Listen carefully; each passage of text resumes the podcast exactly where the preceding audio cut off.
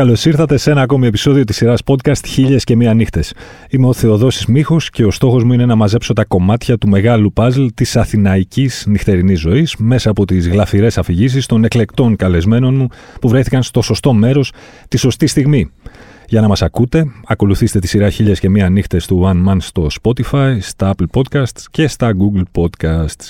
Υπήρχε που λέτε μία εποχή όχι και τόσο παλιά, 10, 10 και κάτι χρόνια πριν, που στον άξονα που τέμνει την Αθηνάς και καταλήγει στο Σύνταγμα, ε, σου φτάνανε τα δάχτυλα του ενός χεριού για να μετρήσεις τα μπαρ της προκοπής που υπήρχαν εκεί, και όχι τα μπαρ της συμφοράς που έλεγαν οι Στερονόβα. Ανάμεσά τους υπήρχαν δύο που είχαν δημιουργήσει έτσι ένα μικρό άξονα μέσα στον άξονα, το Pop στην οδό Κλητίου και το Kinky στην οδό Αβραμιώτου, ένα ξεχασμένο, όπως γράφαμε τότε στα περιοδικά, στενό δίπλα στο μοναστηράκι. Χωρίς να θέλω να ρομαντικοποιήσω τίποτα περισσότερο από όσο χρειάζεται από εκείνη την εποχή, νομίζω ότι ήταν η αρχή τουλάχιστον της κατά τη γνώμη μου καλύτερης περίοδου της Αθηναϊκής νύχτας. Αφενός γιατί ήταν κάτι σαν το, άνοιγμα του, σαν το άναμα του φιτιλιού που θα οδηγούσε στη σημερινή πανσπερμία των local bar. Αφετέρου γιατί αν δεν είχε υπάρξει εκείνη η περίοδος, ίσως και να μην είχαμε αποκτήσει στο κέντρο αυτής της υπερβολικά κακοποιημένης και το σημαντικότερο κακοχαρακτηρισμένης πόλης μια διασταύρωση του παριζιάνικου Πουάν Εφεμέρ, αν το προφέρω σωστά, με το σύρκολο ντελιαρτίστη της Ρώμης, ένα πολυχώρο δηλαδή που χωράει στο πρόγραμμά του από γκίγκ συγκροτημάτων λίγο πριν γίνουν, όπως γράφουμε και λέμε, μέχρι διήμερα τέκνο όργια εντός εισαγωγικών, ως επιτοπλίστων δηλαδή events ειδικού κοινού μεν, αλλά χωρίς να κλείνεται αυτός ο πολυχώρος στο καβούκι του, δημιουργώντας δηλαδή μια αίσθηση ότι υπήρχε από πάντα, όπως συμβαίνει με οτιδήποτε πραγματικά pop. Ο λόγος για το Six Dogs, ακριβώς γιατί σήμερα έχω τη χαρά και την τιμή να έχω μουσαφίρει εδώ στο στούντιο τον καλλιτεχνικό διευθυντή και συνειδιοκτήτη του. Κυρίες και κύριοι, ο Κωνσταντίνος Δαγριτζίκος. Μπαίνουν χειροκροτήματα ε, κονσέρβα ή θα τα βάλουμε μετά. Θα τα βάλουμε μετά.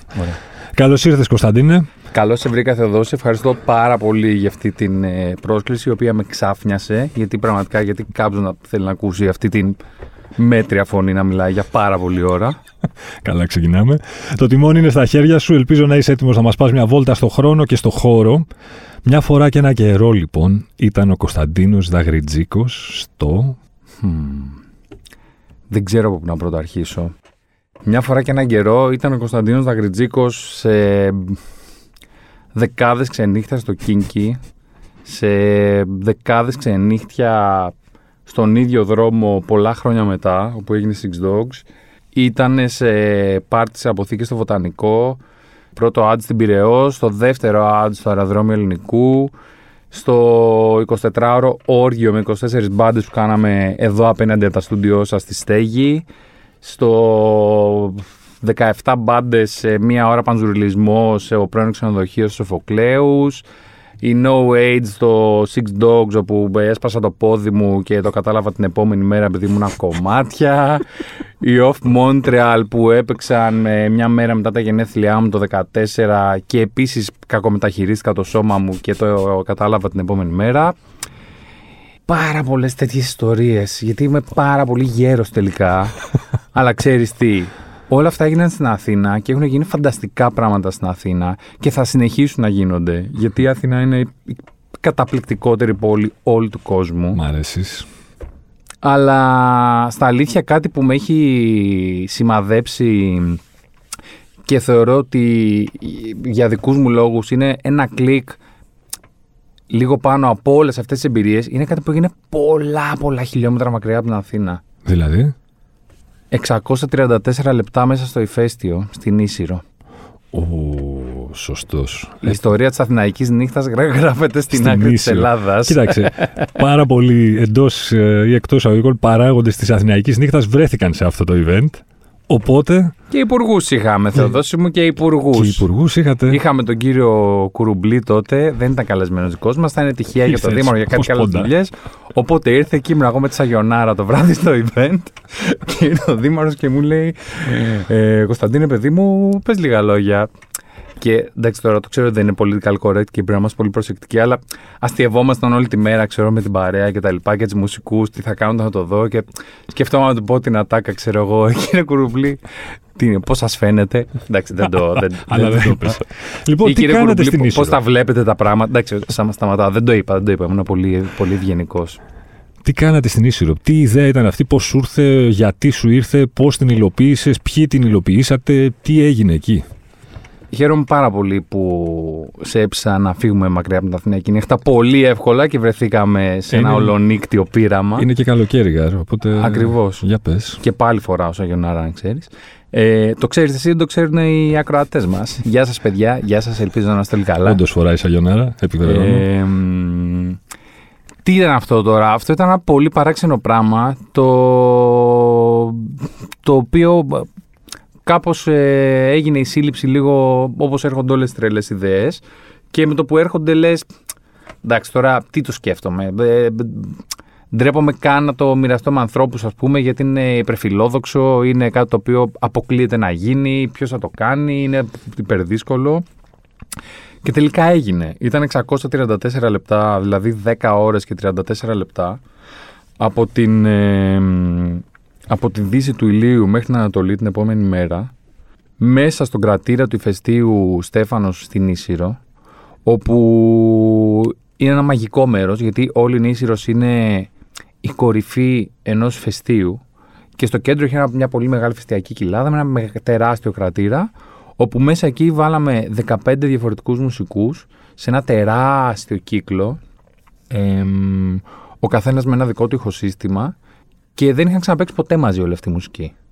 Ήταν 15 άνθρωποι, είχε από φυσικά αναλογικά όργανα ε, μέχρι λάπτοπ, ε, samplers, ε, είχε ούτι, είχε τυμπάνα, είχε κρουστά, είχε πνευστά, φωνητικά, είχε πολλά πράγματα. Ε, όχι όλα πειραματικά, δεν ήταν ένα πειραματικό event. Τύπου για πες μου μερικά ονόματα που είχαν παίξει στη Νίσυρο. Ε, μ, ήταν η Τάνια Γιαννούλη, Οκ. ο, μ, ο Γιάννης ο Αναστασάκης, η Σοφία Σαρή, Μμ. ε, μ, ο Χρήστος Χονδρόπουλος. Ήταν 15 άνθρωποι, σούπερ μουσική, δεν είχαν ξαναπαίξει ποτέ όλοι μαζί και ουσιαστικά αυτοσχεδίασαν για όλο το βράδυ μέσα εκεί. Χωρίς τεχνητό φωτισμό, μόνο με την πανσέλινο να τους λούζει από πάνω, γιατί ο κρατήρας είναι ολό, υπόλευκος, οπότε φώτιζε, έπαιρναν πάρα πολύ. Τι να σου πω τώρα, δεν έχω λόγια. Δηλαδή, ακόμα να τριχιάζω και ξέρεις, δεν με κουράζει ποτέ. Όχι ότι μιλάω συνέχεια για αυτό το πράγμα, έχω να μιλήσω και μάλλον από τότε. Αλλά ξέρεις, κάθε, κάθε φορά ας πούμε, που έρχεται αυτή ανάμεσα στο μυαλό μου, είναι ένα τεράστιο χαμόγελο σχηματίζεται στο πρόσωπό μου. Δηλαδή, εσύ καθόσουν ένα, ένα βράδυ, ένα μεσημέρι, ένα πρωί εδώ στην Αθήνα και λες: Τι να κάνω, να, κάνω, να στήσω αυτό το event στη Νίσυρο. Ε. Πώς κατεβαίνει μια τέτοια ιδέα; Κάπως έτσι. Κοίτα, είχαμε, έχουμε ένα φίλο που είναι εκεί που, έχει, που κάνει ένα residency Μμμ. και μου είχε πει ρε, εσύ, γιατί δεν σκέφτεσαι να κάνουμε κάτι; Γενικά, εγώ πηγαίνω στη Νίσυρο, μου αρέσει πολύ σαν μέρος. Οκ. Και μου λέει σκέψου να κάνουμε κάτι, ξέρω εγώ, στη, στη Νίσυρο κτλ. Εκεί γενικά ήμουνα σε μια φάση όπως είμαι γενικά το τελευταίο καιρό. ότι Κάπως θέλω να κάνω όχι μεγάλη επίβολα πράγματα ακριβώς. Αλλά κάπως θέλω. Ενώ τρελαίνομαι με ένα gig, Μμμ. γουσταρά απίστευτα να κάτσω για μια μισή ώρα να υδρώσω και να ακούσω ένα φανταστικό live ή να χορέψω για όλο το βράδυ σε ένα dance floor, ας πούμε. Εντάξει, όχι τόσο πολύ πλέον γιατί έχουμε γίνει και οικογενειάρχες. Ε, μα. Ε, κάποτε τέλος πάντων, κάπως με είχε πιάσει ένα πράγμα ότι, ότι τελειώνουν όλα πολύ γρήγορα. Ναι. Ή βλέπεις και μια φανταστική ταινία, ξέρω εγώ, που σου αρέσει, κρατάει μόνο μια μισή ώρα, ας πούμε, ή κρατάει δύο ή δυόμιση, και πάλι είναι πολύ λίγο. Και τελειώνει και θες να την ξαναζήσεις αυτή την εμπειρία. Σταματάει ο υδρότας όταν βγαίνεις έξω από το κλαμπ που έχεις πάει, από το Μμμ. λαϊβάδικο, και έχει περάσει αυτή η εμπειρία. Και κάπως με έχει πιάσει ξέρεις, ένα αυτό με το χρόνο και το. Όχι ότι περνάει, όχι ένα τέτοιο πράγμα, αλλά κάπως μου άρεσε να, να, να δημιουργώ εμπειρίες, ρε παιδί μου, οι οποίες βγαίνουν λίγο από χρονικές φόρμες. Γιατί αυτό κράτησε 10 ώρες. Είναι ψηλό Και δεν είναι. Οκ, μπορεί να είναι common για ένα φεστιβάλ, για ένα πάρτι, Μμμ. αλλά για μια τέτοια εμπειρία είναι αρκετά challenging. Ε, συγγνώμη που χρησιμοποιώ αγγλικούς όρους, Δεν ελπίζω. πειράζει, να- είμαστε να μην υπάρχει multilingual εδώ πρόβλημα. πέρα. Ε, μ, ή όπως και με τη στέγη που είχαμε κάνει, ας πούμε, είχαμε φέρει 24 μπάντες και έπαιζαν Μμμ. 24 ώρες. Για μία ώρα κάθε μία, από τις 8 το βράδυ μέχρι τις 8 το επόμενο βράδυ. Και αυτό ήταν, ξέρεις, μια εμπειρία, ρε παιδί μου, Ναι. Πολύ, πολύ εσωτερική, πολύ all inclusive. Ήταν έντονο πράγμα. Δεν ήταν ένα θέατρο, ας πούμε, που πας και το βλέπεις μία ώρα και τελείωσε. τελειώνει. Και δεν λέω ότι δεν είναι καλές τις διάρκειες. Απλά σε ατομικό επίπεδο ε, έχω, είμαι σε μια φάση και στα τελευταία χρόνια που κάπως θέλω. Δεν, δεν είχε απαραίτητα να κάνει με τη διάρκεια, αλλά Μμμ. για μένα είναι ένα πολύ σημαντικό κομμάτι το, το πόσο διαρκεί. Πόσο δύσκολο ήταν να στηθεί αυτή η φάση στην Ίσυρο, τα logistics που λέμε. στο Χριστός και χωρισμό. Παναγία, είναι το πιο δύσκολο έχουμε κάνει ποτέ σαν παραγωγή. Πιο δύσκολο από, το, από ένα φεστιβάλ σαν το Άντας, ας πούμε. Εντάξει, κοίτα, στο ένα φεστιβάλ σαν το AD, ε, το οποίο έγινε την τελευταία φορά στο αεροδρόμιο του Ελληνικού Αχα. και μάζεψε 8.000 άτομα, έχει άλλο επίπεδο δυσκολίες. Ναι. Ε, μ, απλά είναι πράγματα τα οποία με μια καλή ομάδα, γιατί έχουμε μια πολύ καλή ομάδα γύρω μας, ε, τα λύνεις και τα εκτελείς γιατί κάποια από αυτά είναι πράγματα τα οποία έχουν ξαναγίνει. Ξέρεις, το να στήσεις ένα μπαρ, it's okay, έχει ξαναγίνει. Μμμ. Το να φέρεις ένα εχοσύστημα, βρεις τον καλύτερο άνθρωπο που τα στείνει και, και γίνεται. Απλά το, αυ- το δρόμενο στην Ίσυρο ήταν ε, μια λευκή κάρτα την οποία δεν είχε ξανακάνει κάποιος. Δεν λέω Μμμ. ότι κάναμε κάτι. Στο συγκεκριμένο, ξέρεις, δεν, δηλαδή είχε τώρα δυσκολίες. Δεν είχες να πατήσεις κάπου έτσι, γιατί δεν, είχε είχες να ξαναγίνει κάτι πατήσεις αντίστοιχο. Κάπου, ναι, ήταν, ήταν όλο τα μπουλαρά, ας πούμε. Μμ. Οπότε έπρεπε, έπρεπε να πάμε εκεί να κάνουμε ρεπεράζ με όλη την ομάδα, να το δούμε, να συνεννοήσουμε με τον Δήμαρχο, άλλα γέλια εκεί. Ε, Επίσης, όλες συνεννοήσουμε με τους καλλιτέχνες, να τους να τους πεις ότι αυτό το πράγμα ξέρεις, θε- ε, ε, θα γίνει. Δηλαδή θα, Μμμ. θα βρεθείτε εκεί με άλλους 14 ανθρώπους, μουσικούς και θα παίξετε μουσική. Ξέρεις, είστε έτοιμοι γι' αυτό; Είναι μια εμπειρία που ήθελε και αυτό πολύ κουβέντα και γιατί δεν είναι εύκολο τώρα να κάτσεις όλο το βράδυ μέσα στο θιάφι. Ναι. Τρέλα. Επίσης, πολλοί άνθρωποι με μάσκες. Ε, το 2016 ήμασταν πολύ Μπροστά μπροστά, από από την τον εποχή σας. κορονοϊό. Πολύ μπροστά. Λοιπόν, εγώ είπα πριν ποια είναι κατά τη γνώμη μου η αγαπημένη μου εποχή της Αθηναϊκής νύχτας. Ερώτηση τώρα, επειδή το λέμε και το ξαναλέμε, έχουμε φτάσει 2021 και λέμε ότι έχει περάσει ανεπιστρεπτή η χρυσή εποχή του Αθηναϊκού κλάμπινγκ με τα Γιουμάτι και όχι με τα... άλλο, όχι άλλο, ρε Θεοδόση. Λοιπόν. please. όχι άλλο αυτό. Ε, για πες, γιατί διαφωνείς; Διαφωνώ καταρχάς γιατί δεν την έζησα αυτή την εποχή. Ωραίος. Οπότε μου τη δίνει που δεν έχω, που δεν έχω άμεση άποψη. Όχι, αστείευομαι. Ε, κοίτα, γενικά κάπως ε, μου τη δίνει η ρετρολαγνία, η ανασκοπηση Μμμ. στο παρελθόν, το... Γιατί δεν είναι, ξέρεις, είναι, είναι μειοψηφία μου αυτό το πράγμα. Δηλαδή οι άνθρωποι που αναλώνονται σε αυτό. Ε, Εκεί έξω αυτή τη στιγμή υπάρχουν, ε, υπάρχουν χιλιάδες, εκατομμύρια παιδιά όπως ήμασταν κι εμείς όταν παίζαμε μουσική στο Kinky ή όπως ήμασταν όταν κάναμε τα party στο Six Dogs ή όταν κάναμε οτιδήποτε και οι οποίοι αυτή τη στιγμή διψάνουν όσο διψάγαμε κι εμείς ναι. και βγαίνουν εκεί έξω και τα σπάνε κάθε βράδυ. Πού; Ε, δεν μπορώ να πω παιδιά τώρα. Ε, Εννοώ τα σπάγανε προ-κορονοϊού. Υπάρχουν, ρε, εσύ, υπάρχουν τόσα μαγαζιά και τόσα μέρη. Δηλαδή αυτή η φάση με τη χρυσή εποχή του clubbing στην Αθήνα είναι που δεν θέλω, δεν θέλω καν να το κρίνω. Ενώ ποτέ δεν... Και με το, με το Παναγιώτη που έχουμε το, τον Πιλαφά, που έχουμε το, το Six Dogs μαζί, Μμμ. Δεν το έχουμε καν κουβεντιάσει ποτέ. Δεν χρειάζεται να πούμε ρε, εσύ ξέρεις τι, πρέπει να φτιάξουμε ένα χώρο που θα είναι έτσι και έτσι και δεν θα κοιτάει πίσω και δεν θα. Δεν κάναμε ποτέ αυτό. Κάναμε απλά. Το Six Dogs με, Ό,τι ποια- μας με, έβγαινε. με ποιο σκεπτικό το φτιάξατε όμως, το θυμάσαι; Δηλαδή, τι είχατε, υπήρχε ένα. Το Six Dogs, η πώς να το πω, αρχική. ένα πλάνο μεγάλο, μεγαλόπνο. Εντάξει, με- μεγαλόπνο δεν ξέρω αν ήταν. ε. Είχε σίγουρα πολύ πόρωση μέσα. Ήθελα να χρησιμοποιήσω άλλη λέξη, αλλά θυμήθηκα ότι είμαστε στον αέρα, παιδιά. Πειράζει, δεν Θα έκανε πειράζει. μπιπ. Περ- Περνάνε και τα κόκκινα. Και κοίτα, η αρχική σύλληψη ήταν κάπως δικιά μου όταν ήμουν ακόμα στο Λονδίνο, που ήμουν στο, στο Goldsmiths και σπούδαζα curating.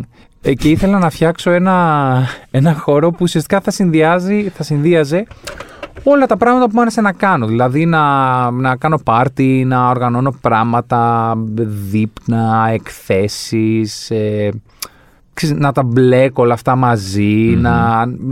και το κοινωνικό κομμάτι ήταν πολύ σημαντικό, η συνέβρεση με τους καλλιτέχνες, όλο αυτό το κομμάτι. Γιατί το έκανα γενικά, το έκανα στο Λονδίνο, το έκανα στην Αθήνα και ήθελα κάπως να το κάνω με τους δικούς μου όρους, Μμμ. όχι ακριβώς γιατί δεν υπήρχε. Δεν είναι ότι ξέρεις, ψάξαμε να δούμε, κάναμε ξέρεις, με μια έρευνα αγοράς και λέμε Α, τι λείπει στην Αθήνα, ξέρω Ναι. εγώ, να κάνουμε αυτό. Κάπως μου βγήκε πολύ άνετα, ρε παιδί μου, ότι τότε το 2009 ήθελα να κάνω αυτό το πράγμα. Ψάχναμε διάφορους χώρους, στην αρχή ψάχναμε και στο μεταξουργείο. επειδή θα ήταν πολύ αρτίστη, artist hip ε, τότε. Θα γινόταν φάση. και το νέο σόχο εδώ μεταξύ του. Ναι, ναι. Ε, απλά ευτυχώς λόγω της ε, Όλγας Μανέτα που, που είχε το Kinky, ε, καταλήξαμε στην Αβραμιό του. Και εντάξει, γιατί γενικά το, το σημείο που είναι το Dogs είναι το αγαπημένο μου σημείο σε όλο τον κόσμο και εγώ μένω λίγο πιο πάνω. Γενικά η γειτονιά, το ιστορικό τρίγωνο είναι Είναι πώς. για μένα ένα καταπληκτικό μέρος. Αν και έχει αλλάξει πάρα πολύ από τότε που πρώτο πήγα και σαν ε, επιχειρηματίας και σαν ε, κάτοικος. Έχει αλλάξει προς το καλύτερο ή προς το χειρότερο; Ε, πφ, τι Το να σου πω λέγουμε. τώρα, είμαι, είμαι, 50, είμαι λίγο Dr. Jekyll και Mr. Hyde αυτό. Είμαι 50-50. Απ' τη μία έχει αλλάξει το καλύτερο γιατί εγώ θυμάμαι την Αγιερίνη, την εκκλησία να είναι μόνης της με ένα μαγαζάκι πικραμένο το οποίο δεν περνάει κανείς και από πίσω να είναι. Να παίζει full πρέζα και να είναι Μμμ.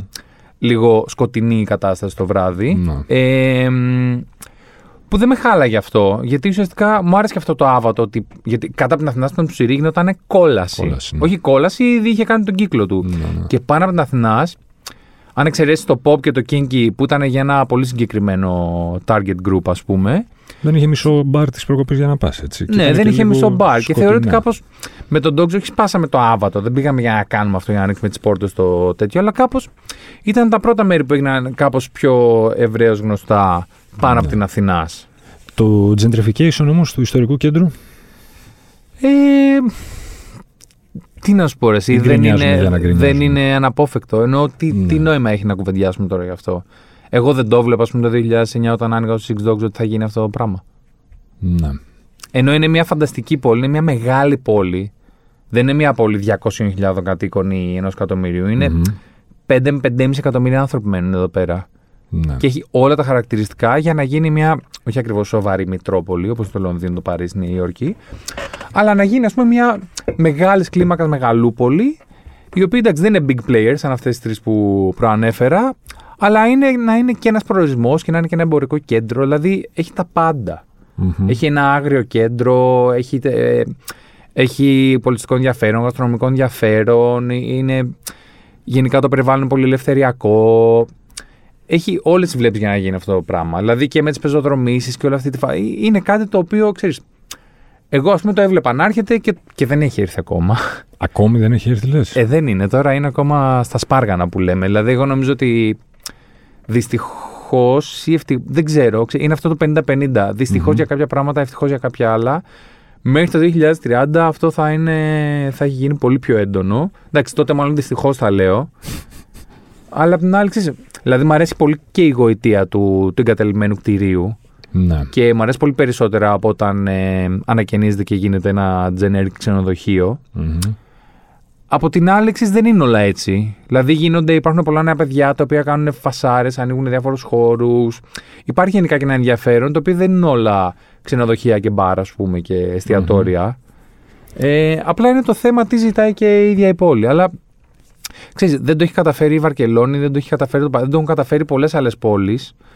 Ε, βέβαια, θα ήταν καλό τώρα που είμαστε στην αρχή να πάρουμε μαθήματα αυτές τις πόλεις που έχουν πάθει, ας πούμε, το, όλη αυτή τη φάση με, τον, ε, με την υπερ- υπερεκμετάλλευση από τον τουρισμό Μμμ. και λίγο κάπως να το κάνουμε Να το regulate κρατήσουμε, αυτό το ναι. πράγμα. Ε, δεν ξέρω πώς μπορεί να γίνει. Ενώ, ξ- δε- και δεν είμαι και ειδικός να το πω. Δεν είμαι σε κάποια επιτροπή που. Πόσα αποφασίζει. πάρτι και συναυλίες έχετε διοργανώσει περίπου στο Six Dogs αυτά τα. Πόσα είναι, 11 χρόνια, 12. Θα γίνει 12 χρόνια, θα δώσει μου το, τον Οκτώβριο. Πω, πω.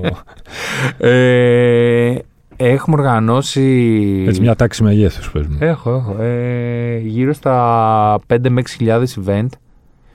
Ε, μ, Όχι και λίγα. Ναι. Κυρίως, εντάξει, το main focus μας κυρίως είναι η μουσική. Μμμ. Και πλέον, αλλά και εντάξει, από, από πάντα ήταν πιο πολύ. Κάναμε και πολλά εικαστικά και κάποια θεατρικά, αλλά κυρίως η μουσική μας αφορά. Ε, ξέρεις, κάπως άτυπα, ας πούμε, ξέρεις, ο, ο Παναγιώτης ε, τρέχει το κομμάτι με τα, το πιο clubbing και DJ και τέτοια φάση και εγώ κάπως τα πιο κονσεπτικά party και, τα, και κάποια live και τα λοιπά. Αλλά γενικά έχουμε μια ομάδα γύρω μας, έχουμε τον Τάσο, τον Νίκο. Είμαστε γενικά μια Πόσοι, ομάδα... πόσοι δουλεύουν από το Six Dogs πίσω από τις κάμερες που λένε για να στηθεί όλη αυτή η κατάσταση εκεί πέρα; Ε, πίσω από τις κάμερες ε, Καλά, συνολικά μπρος και πίσω από τις κάμερες είμαστε καμιά κατοσταριά άνθρωποι πλέον. Ε, αλλά ε, πίσω από τις κάμερες που κάνουμε τη φάση με τα event κτλ. Ε, 8-10 άτομα ανάλογα τη, την περιοδο Μμμ. Με γραφίστε μέσα, με πολύ, πολύ Οι πράγμα. ξένοι που έχετε φέρει εδώ πέρα κατά... με τα τσουβάλια τους φαίνεται, με τις καραβιές που έρχονται εδώ για να παίξουν είτε με τη DJs, σέσουλα. είτε μουσική. Τι λένε για την Αθηναϊκή νύχτα; Ψαρώνουν; Ή τελικά εμείς μόνοι μας νομίζουμε ότι έχουμε τη φοβερή νύχτα, αλλά τελικά δεν την έχουμε; Εντάξει, η κάθε πόλη έχει την, ε, τη νύχτα που της αξίζει. Αν με ρωτάς. Η Μιλάς Νέα με γρίφους Υόρκη. γέροντα. Ε; Μιλάς με γρίφους γέροντα, λέω. Θα εξηγηθώ, θα εξηγηθώ. Κοίτα, γενικά αυτή η φάση, αυτό το χίπ, ας πούμε, με τη Νέα Υόρκη, η πόλη που δεν κοιμάται ποτέ. Πφ, Είχα πάει στην Νέα Υόρκη και κοιμόταν πολλές ώρες. Δεν ξέρω τι, τι είχε γίνει εκείνη την περίοδο. Αλλά η Αθήνα, ρε, εσύ από τότε που τη θυμάμαι, ας πούμε, να βγαίνω, βγαίνω, που εγώ άρχισα να. Να βγαίνω, βγαίνω ξέρω μετά το 4, ας πούμε, 5 και να παίζω μουσική και να οργανώνω φάσεις τα λοιπά. Γιατί επίσης θα κάνω και ένα πολύ φοβερό τρίβο. Να ξέρεις, άρχισα να πίνω αλκοόλ στα 23 μου. Μέχρι τότε δεν έπινα στα Δεν ξέρω γιατί. Μπράβος σου. Έπαιζα στο King, ας πούμε, τις Κυριακές τότε και, Και τι έπινα έπινες; με κόρεδευε ο Γιάννης γιατί έπινα φυσικό χυμό ανάμεικτο. Τέλος πάντων, μετά μας έγινε την ένα έλεγε twist, εμάς που ένα κατεβάζαμε καλοκαίρι τον και άρχισα να πίνω μπύρε τα λοιπά και ένας ε, ολόκληρος νέος κόσμος ανοίχθηκε μπροστά μου. Αλλά η Αθήνα, ρε, εσύ, από τότε που τη θυμάμαι, είναι ε, αυτός ο παλμός που έχει, όχι απαραίτητα μόνο με τα μπάρ, εσύ, το, και ακόμα και όταν γυρίσει από ένα μπαρ, όταν γυρίσει από το MG, ας πούμε, σε 7 το πρωί, ο παλμός που έχει αυτή η πόλη, είτε είναι Κυριακή πρωί, είτε είναι Τρίτη πρωί, Μμμ. είναι μοναδικός. Εντάξει, ε, βάζω μια τεράστια παρένθεση γιατί όταν σκεφτόμαστε την Αθηναϊκή νύχτα δεν μιλάμε για αυτή τη ζωφερή περίοδο που ζούμε Ναι, προφανώς. λόγω πανδημίας κτλ. Προφανώς. Αλλά εσύ γενικά είναι πολύ ελευθεριακή. Δηλαδή έχεις, ξέρω εγώ, από. Έχεις την καντίνα, τον dog, το. Έχεις τόσα πράγματα, τόσες επιλογές. Οι ξένοι το, το νιώθουν αυτό, το, το αντιλαμβάνονται αυτό. Παθαίνουν ε, ντουβρουτζά με την πόλη όταν βγαίνετε έξω μετά το live. Οι ή ξένοι, πριν. τι, οι καλλιτέχνες. Οι καλλιτέχνες, ναι. Ε, τώρα οι καλλιτέχνες ανάλογα μωρέ. Τώρα θα είναι ή θα είναι κάποιοι superstar DJs, ξέρω εγώ, οι οποίοι θα έρθουν να παίξουν και να φύγουν. ε, Μμμ. Και αν είσαι τυχερός, μπορεί να φας και μαζί τους. Ή κάποιες μπάντες, ξέρω εγώ, μπορεί να είναι λίγο πιο χαλαρές και να κάνεις και λίγο connection, αλλά Τι σε- ε, δεν εσύ- προλαβαίνουν να το δούνε κιόλας. Για το ελληνικό κοινό τι σου λένε; Γιατί Καλά, και για το γι' ελληνικό αυτό- κοινό γενικά λένε πολύ καλά. Εντάξει, Α, αλλά τώρα οκ. εμείς είμαστε και ένα πιο intimate ε, venue, ας πούμε. Είναι μικρής χωρητικότητας, έχει άλλο vibe, ας πούμε, το να παίζεις σε μεγάλες αρένες. Και συνήθως, ας πούμε, ξέρεις, μας λένε ότι περνάνε αξέχαστα. Το καλύτερο και το χειρότερο πράγμα του να είσαι καλλιτεχνικός διευθυντής και συνδιοκτήτης ενός. Καλά, καλλιτεχνικός. χώρου... Εντάξει, τώρα δεν είμαι καλλιτεχνικός διευθυντής. Όλοι μαζί καλλιτεχνικοί διευθυντές είμαστε Ωραία, εκεί. το, δεν το είναι. καλύτερο πράγμα του να είσαι ένας από τους καλλιτεχνικούς διευθυντές λοιπόν, αυτού του, του πολυχώρου που δεν κάθεται στα αυγά του, ποιο είναι και το χειρότερο; Ε, και το καλύτερο είναι ότι σίγουρα άμα θες να δεις ένα live ας πούμε και κάτι τύχει και δεν πας να το δεις ξέρω εγώ μπορείς να το κλείσεις μετά για να παίξεις το μαγαζί σου Τέλειο. είναι μια μεγάλη πολυτέλεια αυτό ξέρεις κάτι σου έτυχε ξέρω δεν πά δεν κοιμάται το παιδί ας πούμε Δεν θα ξέρεις, το «Ω, κλείσω. να σου πω να τους κλείσουμε τον επόμενο μήνα να τους δούμε και εμείς που δεν τους είδαμε ε, εντάξει όχι πέρα από την πλάκα το καλύτερο είναι εσύ ότι έχουμε ένα χώρο τον οποίο τον κάνουμε ό,τι θέλουμε μεταξύ μας Μμμ. ε, δεν έχουμε ταμπέλες, δεν έχουμε τέ, είναι ανοιχτός για όλους ας πούμε, και παίζουμε μαζί τους συνέχεια. Ε, και επιμένουμε, ξέρεις, με, με ωραίο προγραμματισμό, όχι με, με δικές μας επιλογές, ρε παιδί μου. Ξέρεις, δεν, είναι γνω- δεν υπάρχει ένα εμπορικό κριτήριο, ας πούμε. Υπάρχει ένα κριτήριο το τι παίζει τώρα, τι μας αρέσει, τι χρειάζεται ο κόσμος. Και δεν είναι γενικά κάνω την... Πάλι πήγα να πω την beep λέξη, δεν ξέρω τι έχω πάθει, Θεέ μου. Πες μου, ρε, εντάξει. Ε, δεν θα δεν χάσουμε του βγάζει την μόνο τα καρδιά γούστα σου. Γιατί π.χ. αν όταν είχε πρώτα ανοίξει το Dogs, που εγώ με τη Δώρα, ας πούμε, την Ανδρουδηλάκη που στείναμε τα πάντα, κάναμε μόνο πράγματα που μας άρεσαν, θα, τον πρώτο χρόνο θα είχε κλείσει το Dogs. Μμμ. Ενώ δεν είναι. Γιατί ξέρεις, μπορεί να σα αρέσουν πολύ, πολύ παράξενα πράγματα, πολύ πειραματικά, πολύ. Και δεν πρέπει να βρεις μια, μια χρυσή τομή, Τομή που λένε, όπου ναι. να κάνεις πράγματα τα οποία προφανώς εκπροσωπεύουν και εσένα. Ε, προφανώς για τα πάντα να είσαι περήφανος, αλλά δεν θα κάνεις μόνο πράγματα τα οποία σ' αρέσουν 100%. Πρέπει να κάνεις τα πρά- πράγματα τα οποία συμπληρώνουν το puzzle το οποίο θέλεις να σχηματίσει το, ξέρεις, το, το legacy εισαγωγικά που χτίζεις. Σε όλο αυτό πόσο, είναι, πόσο μεγάλο είναι το κομμάτι του φαν και πόσο μεγάλο είναι το κομμάτι του business; Ε, καλά, μεγάλο. Εντάξει. Πάλι καλά που έχουμε και Συνδυάζονται το... αυτά τα δύο δηλαδή. Συνδυάζονται, εντάξει. Δύσκολα συνδυάζονται στην Ελλάδα, ειδικά την δεκαετία που περάσαμε, γιατί περάσαμε από. Περάσαμε κρίση, δημοψηφίσματα, COVID, δηλαδή. Παιδιά, σαν να πνέσουμε λιγάκι, δεν παίζει αυτή η φάση. Πλάκα, πλάκα το Six Dogs είναι συνομήλικο ουσιαστικά που Ακριβώς. γεννήθηκε μέσα στην κρίση. Μα μπήκαμε έτσι. μαζί με την κρίση. Καταρχάς, το Dogs το είχα σαν σύλληψη, ρε παιδί μου, μου είχε κάτσει ένα χρόνο πριν το ανοίξουμε, από τον, Οκτώ- από το Σεπτέμβριο του, από τον Οκτώβριο του 2008. Μμμ. Και έκανα γενικά ένα πολύ μεγάλο research. Μίλησα με πάρα πολύ κόσμο, δηλαδή με 100-150 ανθρώπους, φίλους μου και της νύχτας και το που είχαν και χώρους και τα λοιπά. Και θυμάμαι όλοι, όλοι όμως και στην αυτή τη φάση που σου λένε πριν προκύψει ανάγκη, που σε χτυπάνε στην πλάτη και σου λένε Ό,τι θες εδώ είμαι για σένα. Και όταν έρθει αυτή τη στιγμή, όχι ότι δεν τους ζήταγα δανεικά, Μμμ. τη γνώμη τους, ρε παιδί μου, και λίγο ένα. ξέρεις, go, do it, ας πούμε, λίγο μια εμψύχωση. Ήταν όλοι ρε εσύ, μα τι είπα να κάνεις τώρα και είσαι τρελός και δεν θα πετύχει αυτό το πράγμα στην Αθήνα. Και ο μπαμπάς μου, ας πούμε, μου έλεγε, ξέρω εγώ, ρε εσύ, ε, σίγουρα ξέρω εγώ και το βλέπω ότι έρχεται, γιατί ήταν και στο τραπεζικό τομέα τέλος πάντων ο, ο μπαμπάς μου, Μμμ. άμα σε ακούει από εκεί πάνω. Ε, όπου μου έλεγε ότι έρχεται μια κρυσάρα, το βλέπω, μου το λένε, ξέρω εγώ. Αλλά πέρα από την κρίση, όλοι οι άλλοι ξέρεις, ήταν σε φάση αου, αου. Μμμ. Και ξέρεις, δεν, ήθελα τόσο πολύ να το κάνω αυτό το πράγμα που δεν το σκέφτηκα. Δεν Και μετά από δυσκόλεψε, λίγο- τα- Ε; δεν, δεν δυσκόλεψε τα πράγματα η κρίση. Ή δεν, Δεν έπαιξε είναι ότι τελικά το ρόλο; είχαμε, ας πούμε, από το 2000 το Ναι. Six Dogs και προσαρμοστήκαμε. Δεν ξέρατε πώς ήταν. Δεν πριν, ξέραμε έτσι, πώς ναι. ήταν και σίγουρα δεν ανοίγαμε μαζί που θα σερβίραμε, ξέρω εγώ, μοέ σε χρυσαποτήρια και θα είχαμε 120 ευρώ είσοδο το άτομο. Σωστό. Ήταν ένα πράγμα το οποίο ξέρεις, το κάναμε με τα, με τα δεδομένα τα δικά μας, Μμμ. τα οποία τυχαίνει να ήταν και τα δεδομένα που είχε η τότε εποχή, ας πούμε. Η τότε. Λες και την έχουμε αφήσει πίσω μας, τέλος πάντων. Τελικά το Six Dogs είναι εναλλακτικό ή είναι mainstream; Γιατί είπα στην αρχή ότι είναι, ξεκίνησε. Βασικά είναι εναλλακτική η ψυχή του, αλλά έχει καταφέρει αυτή την εναλλακτικότητα να την κάνει mainstream κάπως. Δεν χρειάζεται να προσθέσω κάτι. Δεν χρειάζεται να Ρίξε το προσθέσω. μικρόφωνο τώρα. Κοίτα, δεν, δεν ξέρω πώς έχει και μια βάση. Να ήταν εδώ ακροατές μου να το βλέπατε. Πω, μισό μέτρο να μου έρχεται από πάνω μου ένα ματζαφλάρι, χρακ, και μένει μπροστά μου ούτε που το κρατάω τώρα, ας πούμε. Δηλαδή, ταινίζω τα μαλλιά μου αυτή τη στιγμή και το μικρόφωνο στέκεται μόνο του. Πετάει. Ε, κοίτα, είναι. Αυτό, όπως το είπες, είναι εναλλακτικός. Τώρα, τέλος πάντων, εντάξει, για να συνεννοούμαστε, γιατί φαντάζομαι κανείς δεν πιστεύει ακριβώς σε αυτόν τον όρο. Ναι, Ε, εντάξει. είναι εναλλακτικό και μ, στην προσέγγιση, αλλά από την πρώτη μέρα μέχρι σήμερα ήταν, είναι και θα είναι ανοιχτό για όλους. Για όλους, ναι. Δεν είναι... ξέρεις, δεν θέλουμε να...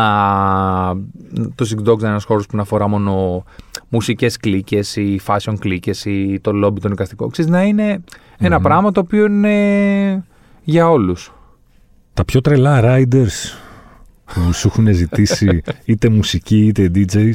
Rider για όσους δεν το γνωρίζουν είναι η, η λίστα με το ραβασάκι με τις απαιτήσεις που έχει ο, ο καλλιτέχνης να, να- το πακετάκι που θέλει να τον περιμένει στο καμαρίνι του. Ναι, ναι. Το Μπορεί οποίο... να έχει μέσα από πετσέτες μέχρι τριαντάφυλλα. Α, για, το, για αυτό το... Ή ρωτάς και για το τεχνικό rider; Για το Rider το αυτό το. Θες να σου πω από το rider που, XXX. Που έχουμε, για καλλιτέχνη που έχουμε κλείσει ή για τυχαία. Γιατί ξέρεις, παίρνουμε και κάτι mail στο info για κάτι τυχαία bookings για τον Seal, ξέρω εγώ, και κάτι τέτοια. Από αυτά τα random που τα για στέλνουν. riders που να έχετε κλείσει και να σας έχουν πει πέρα από τα ηχητικά, τα drums, τις τάδε κιθάρες, τις τάδε, τα τάδε καλώδια, ότι θέλουμε, πώς έλεγε η Μαντόνα, ξέρω εγώ, μόνο μαύρες πετσέτες Ναι, ναι, ναι. πλημμένες σε γάλα μονόκυρο, ας πούμε. τέτοιο Ε, κοίτα, ευτυχώς. Παλιότερα είχα ένα τέτοιο φετίχ με τα Γι' αυτό σε ρώταγα για το. Γιατί κάπως έκανα μια μικρή συλλογή με τέτοια rider, αλλά όχι από καλλιτέχνες που είχαμε κλείσει. Από random καλλιτέχνες που μας έστειλαν ή που μου έστειλαν φίλοι, ξέρω εγώ, και κάπως τα κρατάγαμε. αλλά είναι η αλήθεια ότι επειδή εμεί. Εντάξει, παίζουμε το ad, κλείνουμε κάπως κάποια πιο μεγάλα ονόματα. Μμμ. Παρ' όλα αυτά, ας πούμε, ξέρεις, δεν κλείνουμε πε- ονόματα επίπεδου ε, Madonna ή Peppers, ξέρω κάτι τέτοιο που Ναι. φαντάζομαι θα έχουν κάποια rider τα οποία θα μπουρλώνει στα μάτια σου όταν τα βλέπεις. Μμμ. Ε, δεν, μπο- δεν, δεν ξέρω, δεν μου έρχεται τώρα κάτι έτσι πολύ, πολύ παράξενο. Και συνήθως με τους καλλιτέχνες και τους ανθρώπους που, που συνεργαζόμαστε, συνήθως τα, τα rider το, ξέρεις, το 70% είναι απλά για να υπάρχει και στην πραγματικότητα θέλουν ένα πολύ μικρό ποσοστό, θέλουν δύο μπανάνες και λίγο νερό, ξέρω εγώ. Και μισό, μισό φορτηγό μπύρες, δεν θέλουν κάτι άλλο. Καλοί και κακοί πελάτες υπάρχουν. Όχι, βέβαια. σε ένα χώρο. Κάτσε να στο, φέρω, να στο θέσω αλλιώς. Σε ένα χώρο σαν το Six Dogs που έχει κάνει πόσες χιλιάδες events, είπες, μέσα στα 12 χρόνια. 5-6 events. Πόσο συχνά συμβαίνουν ε, περίεργες καταστάσεις. Εντάξει.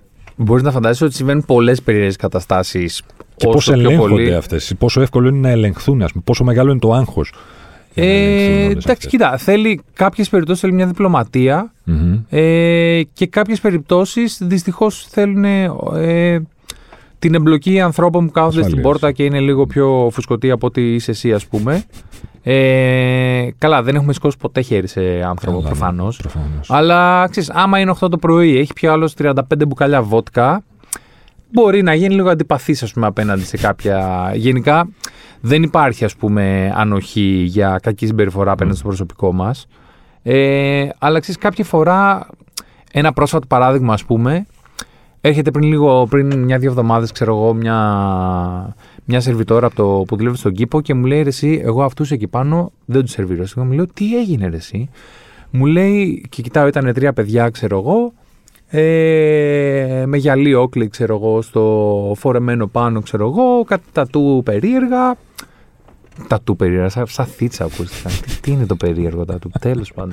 Άστο, και μου λέει εσύ, ενώ πέρναγα, πέρασα δύο φορές από μπροστά τους και κάτι μου σφυρίζανε και τέτοια, και σε κάποια φάση γυρνάει ένας με το κινητό και μου δείχνει μια φωτογραφία που είχε πάρει νωρίτερα και, ήταν, μου λέει, και το δίνει και μου λέει Πώς σημαίνει αυτό εδώ, μάλλον είναι τραβέλι, ε, μάλλον είναι τραβέλι, ε, τι λες, τι λες. Και έρχεται και μου το λέει και είμαι σε φάση εντάξει τώρα δεν παίζει αυτό το πράγμα, αν είναι δυνατόν. Ναι. Και σκεφτόμαστε τώρα, τώρα τι κάνεις, ας πούμε. Mm-hmm. Τους πετάς έξω, ας πούμε, επειδή δεν έχουν ανοχήσει διαφορετικότητα. Ή του. Τι κάνεις. Και σκεφτήκαμε διάφορα σενάρια για πέντε λεπτά, ξέρω εγώ, ξέρεις, να πάμε επιθετικά, να και τελικά πήγανε, ξέρω εγώ, δύο παιδιά από το που δουλεύαν στο μαγαζί και πολύ ωραία τους μιλήσανε, ξέρω εγώ, ρε παιδιά, και στη φάση τι μας είπε κάτι σερβιτόρα, ξέρω εγώ. Και τελικά δε, ήταν κάπως για, για φαν, ας πούμε, και τα παιδιά δεν πολύ ήξεραν και δεν ήταν από Αθήνα. Είχαν έρθει για το σουκού, ξέρω εγώ, από κάποια επαρχιακή πόλη. Και είχαν έρθει για καφέ, ξέρω εγώ, και δεν ξέρω, ξέρεις, κάπως τους φάνηκε φαν, κάνανε κακό χαβαλέ. Ναι, ναι. Αλλά δεν ήταν, δεν ήταν τρεις κακοί άνθρωποι, ας πούμε, okay. ούτε τρεις κακοί πελάτες. Mm-hmm. Ήπιαν τον καφέ τους κανονικά, μετά φύγανε. Συνέχισαν, φαντάζομαι, μεταξύ τους τα σεξιστικά κακά αστιάκια, αλλά είναι λίγο λεπτή η ισορροπία το τι κάνεις π.χ., τι, ναι. τι, τι, επιλογή. Είναι επικίνδυνη η αθηναϊκή νύχτα γενικά. Τώρα είναι και λίγο κέρια αυτή η τέτοια, ε, με τόσα ξεκαθαρίσματα που βλέπουμε στις, ε, ε, στις ειδήσεις τον τελευταίο καιρό. Τι να σου πω, εντάξει, φαντάζομαι δεν είναι και. Φαντάζομαι θα πήρε και εσένα το αυτή σου. Αυτό τα χρόνια της κρίσης έπαιζε πολύ. Είτε ότι είμαστε το Νέο Βερολίνο, κάποιοι πιο. Η Νέα Λισαβόνα ήμασταν. Περάσαμε και από αυτό το στάδιο. Γίναμε και η Νέα Λισαβόνα. δεν είναι αυτή η Νέα Αθήνα. Θα μπορούσε, αλλά νομίζω ότι την έχουμε φάει τη Λισαβόνα. Όχι, εντάξει, η Λισαβόνα είναι φασάρα. Ναι. Αλλά. Για... Το Νέο Βερολίνο, λοιπόν, κάποιοι λέγανε ότι η Αθήνα εκεί στα πολύ νοσηρά τη, ναι, ναι, στις ναι. αρχές της κρίσης, ότι δεν πειράζει, είναι σαν τη Νέα Υόρκη των late 70s, ας πούμε. Ναι. Όλα βρώμικα, όλα, όλα σκοτεινά και τέτοια πράγματα. Ε, έχουμε κρατήσει το, το σκοτάδι και, και τη βρώμα από εκείνη την περιοχή. Ε, από την εποχή. Κοίτα, εγώ από τότε που άκουσα. Εντάξει, που Γενικά σε όλες τις πόλεις έτσι γίνεται. Δηλαδή, γίνεται κάποιο. Δηλαδή, όταν είχε γίνει ντοκουμέντα, ας πούμε, λίγο πριν γίνει ντοκουμέντα, άρχισαν να έρχονται, ξέρω εγώ, διάφοροι καστικοί να μείνουν στην Αθήνα επειδή ήταν cool. Και μετά από εκεί, κάποιους μήνες αργότερα, άρχισε να γίνεται όλη αυτή η φάση με το development στην Αθήνα κτλ. Κάπως γενικά, ξέρεις, με τους ε, visual artists αρχίζει πάντα το, το καλό ή το κακό. Ε, βρίσκουν το επόμενο trend, ας πούμε, ή DJs ή οι καστικοί κτλ. Και αρχίζει μια πόλη και μεγαλώνει, γιγαντώνεται κτλ. Εγώ πάντα πίστευα ότι η Αθήνα είναι η νέα Αθήνα και συγκρίσεις με Βερολίνο, Νέα Υόρκη είναι εντελώς άτοπες γιατί δεν. Είναι, είναι άδικο για μια πόλη να τη συγκρίνεις με κάποια άλλη πόλη. Πολύ και άτοπο εντελώς. Ενώ δεν. Πώς μπορείς να συγκρίνεις μόνο την Αθήνα με το Βερολίνο; Ναι. Στα αλήθεια. Έχει. Από την άποψη ότι κάθε, και η Αθήνα και το Βερολίνο έχουν, έχουν μοναδικό χαρακτήρα. Δηλαδή σε τι επίπεδο, ξέρω εγώ, υπάρχουν δείκτες ας πούμε, ξέρω εγώ, ε, κρεπάλης ή δείκτες ε, διασκέδασης ή δείκτης ε, γαστρονομικής. Δεν ξέρω, τα δεν είναι μετρήσιμα αυτά. Ναι. Η κάθε πόλη έχει το δικό της χαρακτήρα Και ξέρεις, σε κάποιους κάνει, σε κάποιους δεν κάνει, σε κάποιους ταιριάζει το Βερολίνο, σε κάποιους δεν ταιριάζει.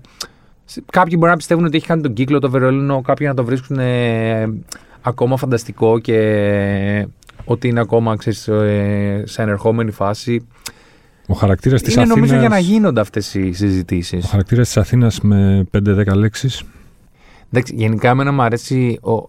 Ποιες 5-10 λεπτά θα μιλάω; Πες Ένα 100. 20 λεπτό.